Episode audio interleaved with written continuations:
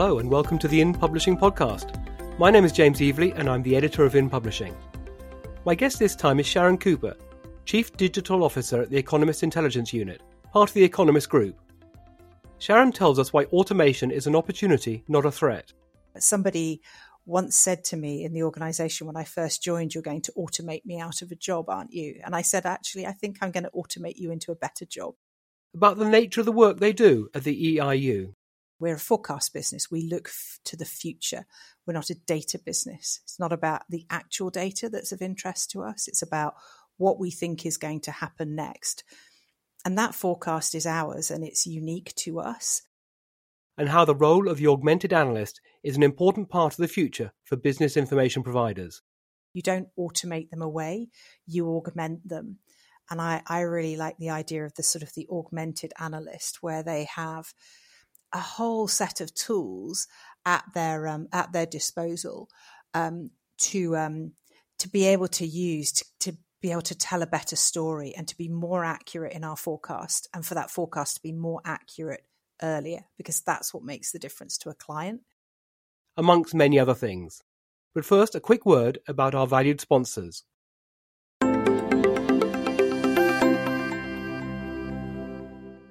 We would like to thank our podcast sponsor, Advantage CS, a leading global provider of subscription and membership management software. Capabilities include marketing, sales, payments, and customer relationship software for publishers, membership associations, and information providers. For more information, go to advantagecs.com.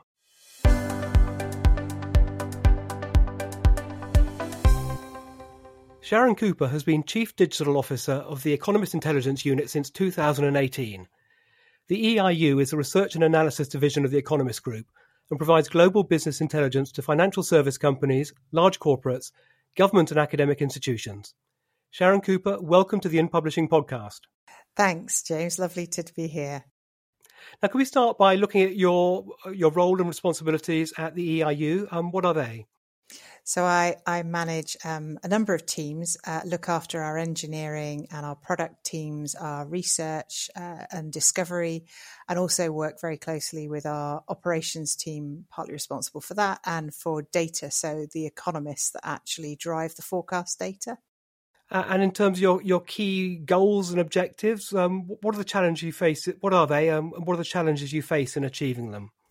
I think, um, like any organization, trying to make sure we can keep up with our clients and make sure we're delivering what they need so that we continue to get those renewals coming in. So, sort of key objectives are about modernizing a lot of the estate that we have within the organization and really making sure that the products we create meet the needs of, of our users. So, when you say modernizing the estate, what does that mean exactly? So we've got a lot of, as as a lot of companies, we've got a lot of legacy technology systems that have worked really, really well for a long time, um, but now are not quite where they need to be in this sort of day of, you know, people want more responsive content. They want to be able to interact with our content and not just read it uh, and actually how we create those products and services means that we we need to build in um, different ways of working into our back end systems so that we can then deliver more content and more interactivity at the front. So a case in point might be um, we used to just have static charts that were images in our reports, and now the charts in our new website, um, Viewpoint, that we've just launched, has interactive charts in there. That's required changes in the back end infrastructure to be able to support that delivery at the front. So, when you presumably all your analysts and your team are, are using certain bits of kit, if you like, it must be quite hard to change things which are in use on a daily basis, isn't it? It, it's always hard, as anyone knows. You know, um, everyone wants something different and new, and they don't like what they're using. But when you come to change it, they don't want the change either, and and people can be worried about the impact of having to run across dual systems. And in any change process like the one we're going through, we're we're expecting a lot of our team to be able to work across multiple systems as we fade new things in and fade the old infrastructure out. Um, so we ask a lot of everybody, I think, to to be able to deliver what we need to do. So, so how do you how do you counter the uh, the well the, the reluctance to change? I mean, how how do you do you cope with that? How do you get around that? I think it's always a combination of things. There's a bit of stick and a bit of carrot, isn't there? There's the, you know, you've been complaining about this system for the last decade, and now guess what? We're going to change it. And you've got an opportunity to be part of that process and to really shape what we're going to build so it does what you need it to do, along with the, the sort of the stick of, of, um, know, that, that we've got to do this. You know, this system is literally going to fall away underneath your feet in in you know, a couple of years' time, and you really don't want it to collapse while you're trying to do a forecast. Um, and trying to use um, the the evidence that when when they kind of come along to me and they say, "Oh, know, this doesn't work, and this is taking me hours to do this," and so you're you're trying to use those stories to help them understand what a new tool and a new system will be. So imagine if you could take three minutes to do this instead of two hours. Imagine if you could just automatically get this done um, and what it would allow you to do. Uh, somebody once said to me in the organization when I first joined, You're going to automate me out of a job, aren't you? And I said, Actually, I think I'm going to automate you into a better job. And I hope that's the right thing for you. Um, so I think it's about reassurance of people because a lot of the the nervousness around change is, you know, am I going to be needed in this organization? And that's a very human response and one that I think we need to make sure we're very cognizant of. So that's a lovely story. So how do you, in very broad terms, automate somebody into a future into a job? Into a better job. I into a better job, I should say. Yes. Yeah, automate them into. I think it's really about understanding what it is that they do and where they add value um, in the chain. So, uh, yeah, there is a lot of technology around that allows you to automate the cleaning of data. Um, and, and if that's a manual process, which it is in some parts of, of our organization, why do we need people to be to be cleaning that data when they add no value into it um, where our value is added is in our analysts and our forecasters and, and our econometricians really thinking about what the impact is of that data on the client's business. So, for example, you know, if a client, you know, we're a forecast business, we look f- to the future. We're not a data business. It's not about the actual data that's of interest to us. It's about what we think is going to happen next. And that forecast is ours and it's unique to us. And that's where the value add of our analysts are. It's not in making sure that the data that's historic is correct. That can be done, I hope, uh, by the system, making sure that there is, you know, the quality control is in there to make sure that data is accurate. And then they spend their time thinking about what does matter if, you know, what does happen if, um, if the exchange rate uh, rockets in this particular country or GDP falls in another country. That's the real value add. And that's actually what they enjoy doing. So, so when you started at the EIU in 2018, uh, I recall that one of the things that appealed to you was the, the long to do list you, mm. you were hmm. faced, you were confronted with. Um, what have been the main things you've done since you started? Um, made that to do list longer, I suppose. it only ever goes up, doesn't it? Only yeah. ever goes up. Uh, so, so there's been a, a, kind of a lot of business continuity. So we've we sort of really reinforced a lot of systems that. Um, that we needed to be able to work remotely, and we put in a lot of infrastructure. Luckily, just before last March, um, which meant that everyone could work from home. Uh, that was that's that fortuitous, was very fortuitous um, that we got that in in time. So, so sort of quite big, sort of short term, really kind of rudimentary sort of server level things. Um, but those are about making sure the business can run itself, and then really thinking about how the business can grow and how it can transform itself. And so, sort of trying to to think in those three paradigms of what have we got to keep going? What's got to stay on the rails? How do we make sure we do that? How do we organize our teams and our people? So we've sort of really thought about who can we bring in um, in terms of sort of third parties to help us do some of that run um, of legacy infrastructure that we know we are going to remove from the business in the next few years and focus our internal talent on the grow and the transform. So on doing the new things and the things that matter most. Um, so so we've done a lot of that. Um, Viewpoint, our new our new platform, uh, launches in a in a few weeks to to our clients. We migrate clients onto that. That's been a nine month. Um, labor of love of me and, and a large team who've really focused on completely rebuilding the front end of our products. Um, and I think in building that new front end, we've really understood what we now need to do to the back end to make that work. So uh, rather than sort of we could have taken a, a, choice of, of starting to renovate the back end systems first and then push that through to the front end for various reasons that that wasn't going to work. But I think really focusing on the user experience will allow us to to make sure we build in the right back end and not to um, to be able to remove some of the the perhaps the fat or the pieces of the systems that are no longer really needed but are there because they've been there and we've done things that way for the last 20 or 30 years um, and those things get embedded in systems so those are probably the really really big things underneath all of that lots of smaller scale things. I've also been working, we are focusing at the moment on our country analysis business, but we also have a healthcare division and we have an events business out in, in Asia. And so I've been working with them to help them rethink, you know, what are the tools and technologies they need to run their businesses more efficiently, um, to, to deliver a more joined up experience. Um, so our, our events business last last March had to go from being entirely face to face to entirely virtual, literally overnight. So helping them uh, make that transition. So with the EIU, you know, the viewpoint, EIU viewpoint with your new product, what was the thinking behind that? It's obviously, as you say, been a big project of yours for a long time. Mm. What was the initial impulse? What was what led you down that road? Why did you feel you needed to to present your your offering in a different way?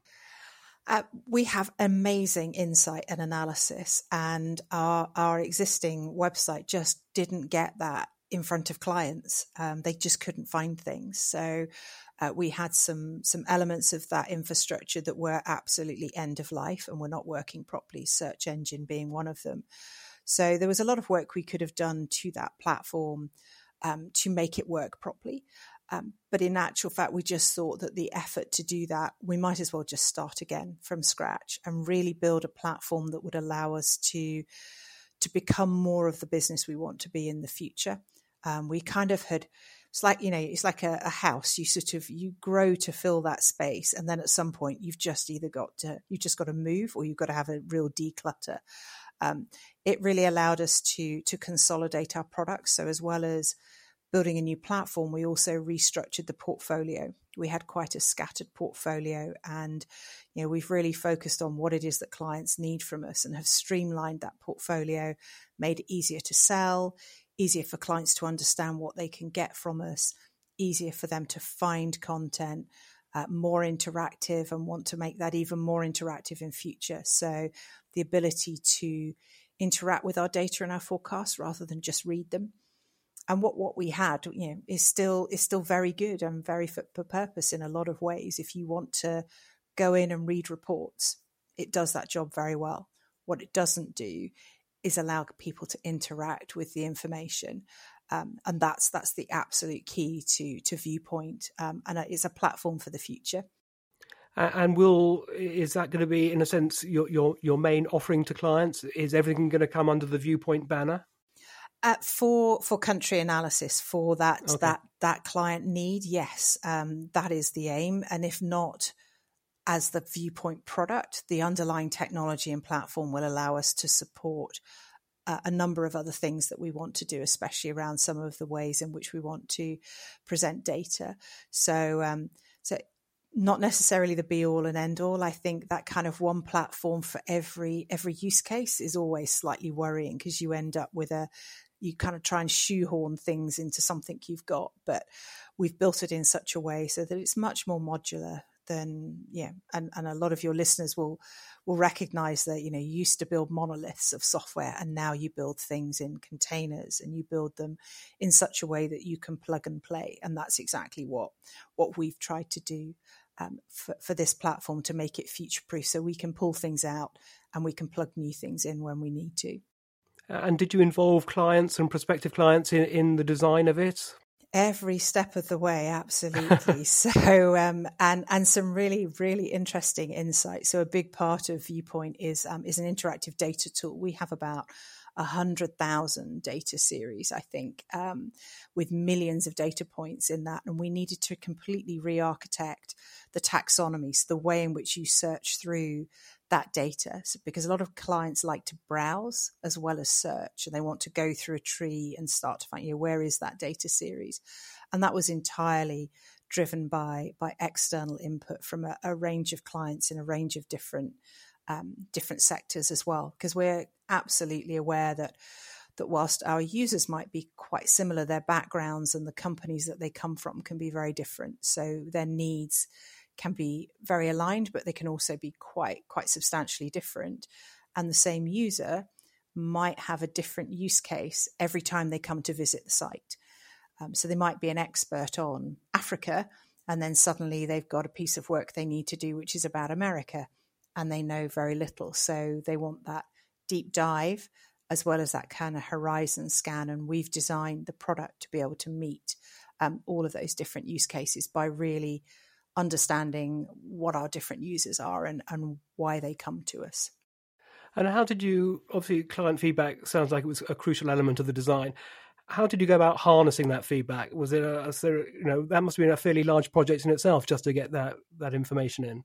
Really hard. And i think i think in b2b environments you know you've got really busy users. You've got people who are you know incredibly busy professionals um, who have a vested interest in talking to you because they will want the product to improve but they're also busy uh, in lots of different time zones. You know our clients are all over the globe. So um, partly it was just being tenacious um, asking them, finding people on LinkedIn, finding people who were not our clients, um, contacts of of people, friends, parents, dads, brothers, sisters. You know, we went absolutely everywhere, um, and the kind of we also you know just got you know, our friends and family to look at things as well because there's a whole bunch of stuff you can get by just having average human beings looking at things as well as specialists.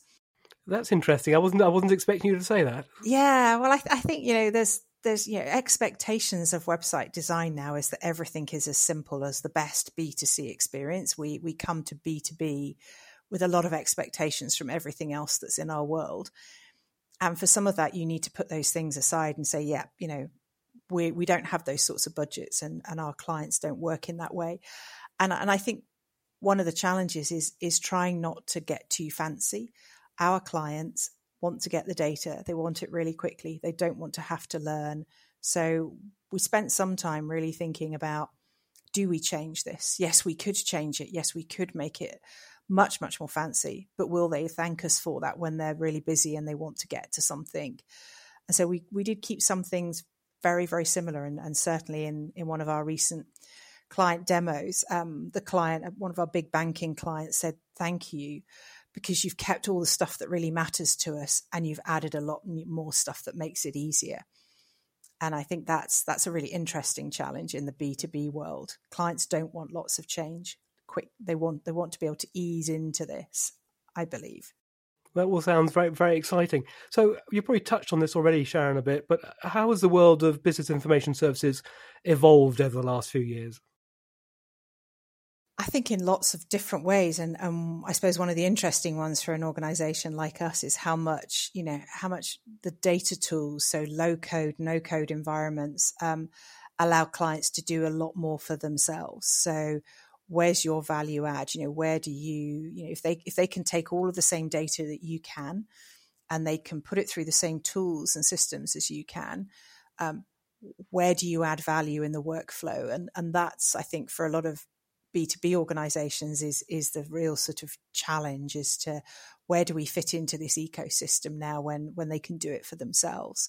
Um, and and so for us, you know, our forecast is unique. It's our forecast. It's what we think. So making sure we focus on on that and on how that makes a difference to clients and what we do around that is is sort of critical, I think, to our thinking rather than you know we've got to have this shiny bell and whistle and we've got to have have something else the clients may not want that because all they want to do is to rip our data out of our system put it into their own and churn it through their own processes and that's absolutely fine so I was thinking, to to a certain extent, maybe are some of your major competitors, if you like, in-house analysis teams? Yes. Yeah. Mm. Yeah. And in terms of the client needs, um, how have they changed? Again, I think we we probably touched on that. It's uh, they probably their demands have gone up exponentially. Yep, there's expectations around timeliness, around granularity. You know, they want more, they want it more tailored to them. So, can you tell me what this means for me in my tiny industry sector? Um, as rather than just tell me what this means at sort of a, a much broader macro level. Um, they want potentially want things delivered to them in a very tailored way rather than sort of accepting the this is the generic version. Uh, so all of that is is stuff that we have to sort of think about and play with as as we go through product development processes. Uh, and typically, I mean, maybe you can't generalize, but w- what do your clients u- use your data for? What's the most common usage? I, I suppose a couple of examples. Yeah, um, banking client investing in a major infrastructure project in a developing economy knows nothing about that economy. Um, yeah, hydroelectric dam in Zimbabwe is almost always my favorite favorite thing. They need to know is that country a safe place for their money over the next 20 years if they're going to invest in a massive infrastructure project. So that might be one example. Um, a lot of our clients use us for strategy planning. Here, we're going to yeah, we're going to you know sportswear manufacturer. We're going to build a store on the corner of this street in new york. Um, what's what's going to be happening at a city level in that in that city over the next five years? Is that the best place to have a store? What data can we use to help us make that decision? So i think we are a part of a lot of companies decision making processes. We are not usually the only input They'll have a lot of their own insight, their own data, um, but will be used to to help validate those decisions. Um, and it's not just economic data. A lot of our clients come to us for the the combination of economic and political um, and policy because we look at all of those things in the round. So it's what happens if you know what would have happened if Donald Trump versus Joe Biden had got had got into power. We think about that and the impact that has on the economy, and that helps clients plan. Well, how do you know? How do I transition through this? How do I make this difference? So, if you look at the data available to you and your teams, how has this changed over the years? So I think we what we see, like like a lot of organisations, is the rise of um, of real time data, and that can you know so you can tell, for example, you can tell how much oil is in a tanker looking at a photograph of that ship from a satellite and the shadow that it casts on the sea. Um, so you can get an awful lot more real time data. You can see various different things from um, cranes in China, and you can look at how the, the housing market is developing based on, on what the activity of cranes are on building sites. So these are all uh, ways in which data can come into you. The question, I think, is how do you use that? And you could get completely distracted by having all of that data. What value does it add to to what we do and what your business does? So, data overload, I think, is a massive challenge, and sifting through what out of this data is valuable for what we do versus versus what is not. Um, we use a lot of static, his, you know, backward-looking data, GDP, for example, those sorts of things. Um, how are those going to change in future in terms of how you know, economies count uh, the value of of things within within um, a country? So data is always changing. You've got to work out what you need to do your job, how your competitors are using that, how people who are not your competitors right now are are using that type of data. Um, and then making sure you don't overload yourself with a lot of data that really doesn't actually make a difference to the story that you're trying to tell. And those that oil tanker um, scenario and the cranes, uh, how does that information come to you in the first instance? I mean, are, there d- data middle middle men people who come to you say, well, "I've got a great new data source," or are you on the lookout for I mean, how do you find it? Uh, it's it's both. There are plenty of organisations who specialise in just those very very narrow disciplines. Um, there are a lot of organisations that are capturing that data. A lot of companies are capturing it for themselves as well. So. Um, data is captured by government organisations, um, you know, footfall data in shopping centres, CCTV, CCTV data from streets. There's so much data you can you know there are places on aws or snowflake where you could just go and buy these data sets. Um, I think some of it is the, you know, is the value add from them comes in them cleaning it, them ingesting it and giving you a really nice feed of nice clean data that you can pull into your system in a particular way that allows you to do your job without you as an organization having to spend a lot of time processing that data. And I think that's one of the, the changes, but you can pay a lot of money for that data. So again, it's this weighing up what value does it bring versus what value am I going to deliver to my client. So uh, is that is that the criteria you use? So if you have a new data set, you know, cranes in in New York City, um, how, what kind of questions do you ask before deciding yes that's something we can use. Uh, a lot of questions and and i think some of it is you know is how does it fit into the model? Is that is that something that actually makes a difference to what we would forecast? Does it tell a different story? Does it lend more depth to to the data points that we're covering? And and will that change the forecast? Because if it doesn't change the forecast and again it's this thing about looking forward then what value does it does it add? So we have certainly done some trials and pulled in da- different data sets, and some we've kept, and some we've said, you know, this actually doesn't doesn't make a difference to what we think will happen. Therefore, do we actually need it? And in terms of you know looking ahead for you know data sources that might emerge in the future and trends, um, do you see any? Where do you see the most potential? I think that's really hard to say at the moment. Um, I think there is an awful lot of potential in in some of the sort of the not quite that very very sort of cutting edge real time data, the satellite imagery uh, for for our business. Um, I think I think it'll be other sources potentially. Certainly, looking at the the data that you can get from um, from emerging economies rather than from developed economies. So that's where that's where there is a dearth of data at the moment or a dearth of really good high quality data.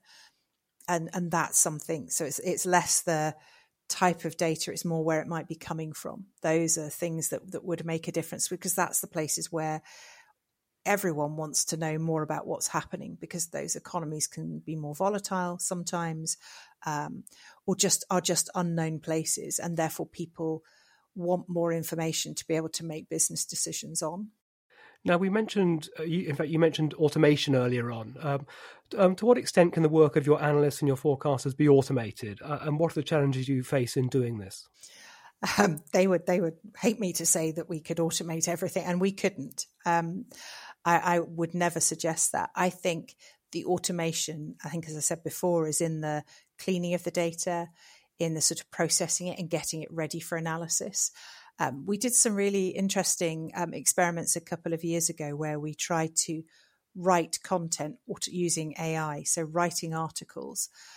And you know, based on you know just pulling data and getting um, a, an algorithm to actually write an article for us, and it didn't sound like us, and it didn't feel like us and we really struggled with trying to then put that together with the sort of stories that we wanted to tell that are analysts, you know, the way in which we express things. And it was just not sophisticated enough at the time to be able to get the nuances of the stories, even with really sort of simple pieces. So I think there's there's potentially automation that that you put into the hands of the analyst and becomes part of them. So you don't automate them away, you augment them. And I, I really like the idea of the sort of the augmented analyst where they have a whole set of tools at their um, at their disposal um, to um, to be able to use to, to be able to tell a better story and to be more accurate in our forecast and for that forecast to be more accurate earlier because that's what makes the difference to a client is the sooner we say something's going to happen the better the business decision that they can make. And in, in terms of AI, did you see potential for not not so much putting your analysts out of business, but you know doing some of the you know dealing with some of the lower hanging fruit? I mean, obviously it wasn't up to the job a couple of years ago. Do you, do you think there have been advances which mean that you might look at it again? Oh, absolutely. And I and I think this is sort of you know this co- concept of the augmented analyst, um, this sort of you know they they have this just this sort of wider catalogue of tools that they use that help them yeah, find the story or find the insight. You can find the insight that adds to, to what they're going to say that just gives the client something that can't be got from somewhere else. and automation. Um, so being able to search in harder to find data sources, being able to process more more i don't know news articles so that they can actually scan a much wider set of data using automated tools that can then bring back you know here are 5000 interesting things um, but here are the top five. Rather than the, the analysts having to read all those 5,000, they can really focus on the top five because they can trust the algorithms that have that have pulled that data together. I think all of that is incredibly powerful um, in the future for for enabling us to be faster, to be more responsive, to be more accurate.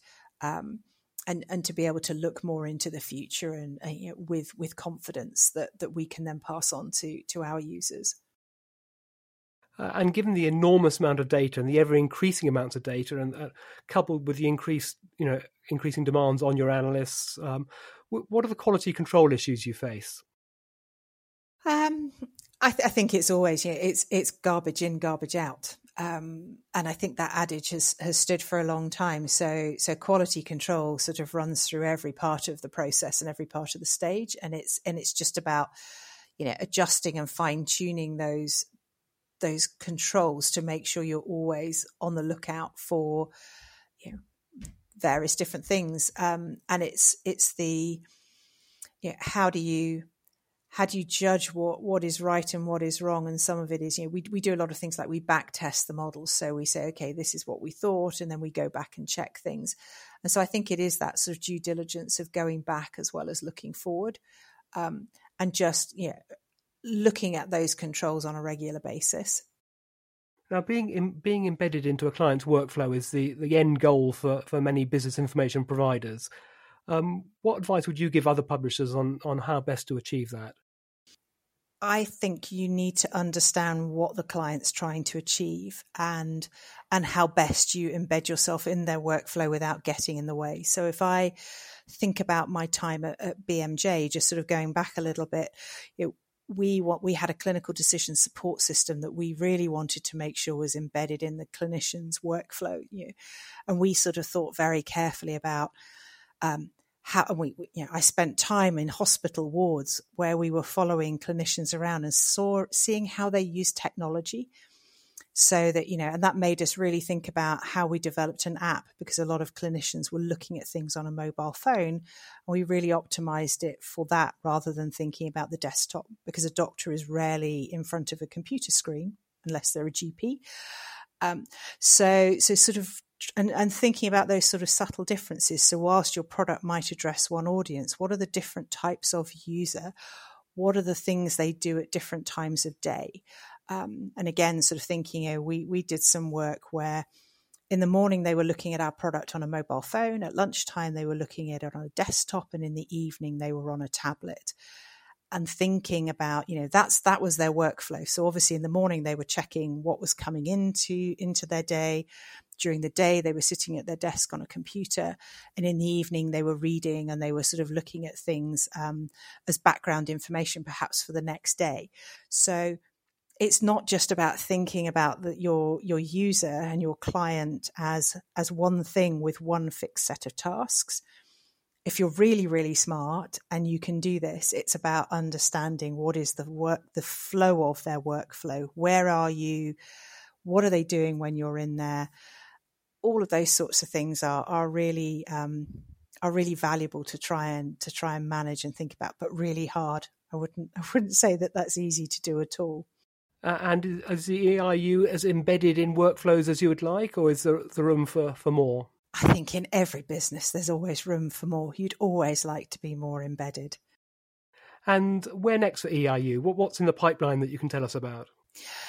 Uh, growing viewpoint, obviously launching that, um, getting our clients onto it. We've got a lot of really excited clients who are who are desperate to to get on. We've got some in pilot at the moment, uh, and that's going to take us a while to move everyone across because you know, we want to make sure that that everyone comes across with what they need at the speed at which they need to do it. And again, I think it's that sort of understanding your client and your client's workflow is that you know they might not have time to to move to and learn a new platform because they're going through a big change. Um, so being really respectful of that is really important. and developing. We've got some ideas for some new products looking at new markets as we as we look at sort of the healthcare and our and our corporate network businesses so looking at expansion there into different economies so lots of lots of really interesting interesting things on the horizon i think and and just really making this new platform and product grow and sing and deliver to to to, to what our clients um, need. Because i think what we've got now is just the start. Um, it's not the finish. And you know, we've talked about legacy structures beforehand um, earlier on in the interview. Is there a point do you see in the future where all your legacy kit will be out, and or is it a constant process of, of changing what you've got and evolving? I think, like a lot of businesses, there's some really good legacy tech that's doing a good job, and as long as as long as the sort of you can keep that running and well looked after, um, there's there's nothing necessarily wrong with legacy tech. It's legacy tech that's not looked after. So I think we'll have some stuff in our systems that will be there for a while. It does a really good job. We don't need to replace it. Um, and to actually replace it is is probably more is harder than keeping it where it is and looking after it well. So um, I think it's about you know where where do you get the best value out of your investments in in technology and not just replacing technology for the sake of it and where do you looking at the, the wider business information sector um, where do you see the main opportunities and threats I think uh, clients are, yeah, users are, are our biggest opportunities and our biggest threats. You know, for me, the biggest threat is they can do a better job themselves, and suddenly you're like, well, well where am I in their process? And and you're out of the door completely. Um, I think the opportunities are always that that people's needs are changing and being able to react to those and trying to to understand where you fit and how you can pivot a product and how you can change what you do so that you can become you know, potentially it's, it's, sort of it's that growth opportunity of of running a, a product that's aligned to what you do um, but not just kind of keep trying to enhance in small ways the thing that you've got but what's out there? What does data allow you to do? What is the new what are new technology that you don't need to invest in lots of back end infrastructure, so software as a service and other tools, what do they allow you to do that you couldn't do before? And how do you do that at a scale that means it's better for you to do it than your client to do it themselves? Uh, and finally, Sharon, a question we ask all, all, of our guests on the podcast outside of work, um, how do you relax? Um, I have a really good friendship group. I live in a small village um, in the countryside. So I get out to do a lot of walking, and we have some great country pubs around here. So yeah, as and just all the sort of social stuff that's opening up again now, I'm really looking forward to getting back to. But I also have um, a lovely garden, spend a lot of time there, and I make kind of crazy big celebration cakes for friends and families, um, themed to whatever is going on. So just had a friend's big birthday. I won't tell you what number it was, but I made him. he's um he's a DIY enthusiast who loves speakers and LEDs, and I made him a toolbox, cake shaped like a toolbox that was covered that lit up and actually played music out of a cake speaker. So um, he was rather thrilled with that. So that's that's the sort of thing I do. So is that a skill? How did you acquire that skill? Is that just a passion you've had for years, or have you gone to baking class, or what? Um, I, I, think I did one class once on Christmas cakes and icing a Christmas cake, and it's really come out of making cakes for my daughter. So you know, she's she's now um, in her late teens, and so you know, twenty years of of making ever increasingly complicated birthday cakes. And then somebody said, Oh, could you make one for my daughter? And then I started making one for friends and parents. And yeah, it just, I love that kind of creativeness of trying to think what is it that sums up this person and then building that into a cake. And do you send your pictures into the Great British Bake Off? No, but I do have a Pinterest page where where some of them are. Um, no, I wouldn't claim to be. I wouldn't. I wouldn't have that amount of time to to spend baking, and it would feel. I don't know. I mean, I've heard other people say this. It would feel like a chore, and for me, I love just being able to say, "Oh, it's six o'clock this evening. I'm just going to go and bake something." Um, and if I had to do it I, I wouldn't. It would become a job, and I don't think I'd enjoy it so much then. Sharon, that's what you've got me thinking about cakes and biscuits. So I'm going to go and put the kettle on now. Um, Sharon Cooper, thank you very much for being our guest on the In Publishing podcast. My pleasure, James. Thank you.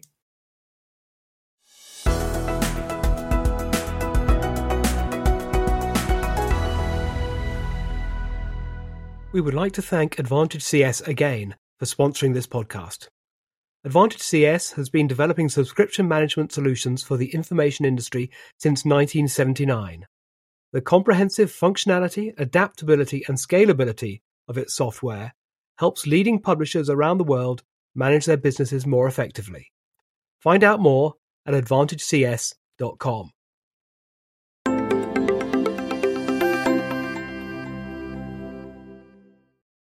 Many thanks to Sharon for giving us a fascinating insight into the fast changing world of business information services. I particularly liked her focus on data as a tool rather than as an end in itself. You can find out more about their new Viewpoint product at eiu.com. We also interviewed Sharon in the July August 2019 issue of In Publishing magazine, which you can find on our website. Just go to inpublishing.co.uk and search for Sharon Cooper. Thank you for listening, and do join me in two weeks' time for another In Publishing podcast, where my guest will be Jim Bilton, talking about the recent Media on Media survey. Bye for now.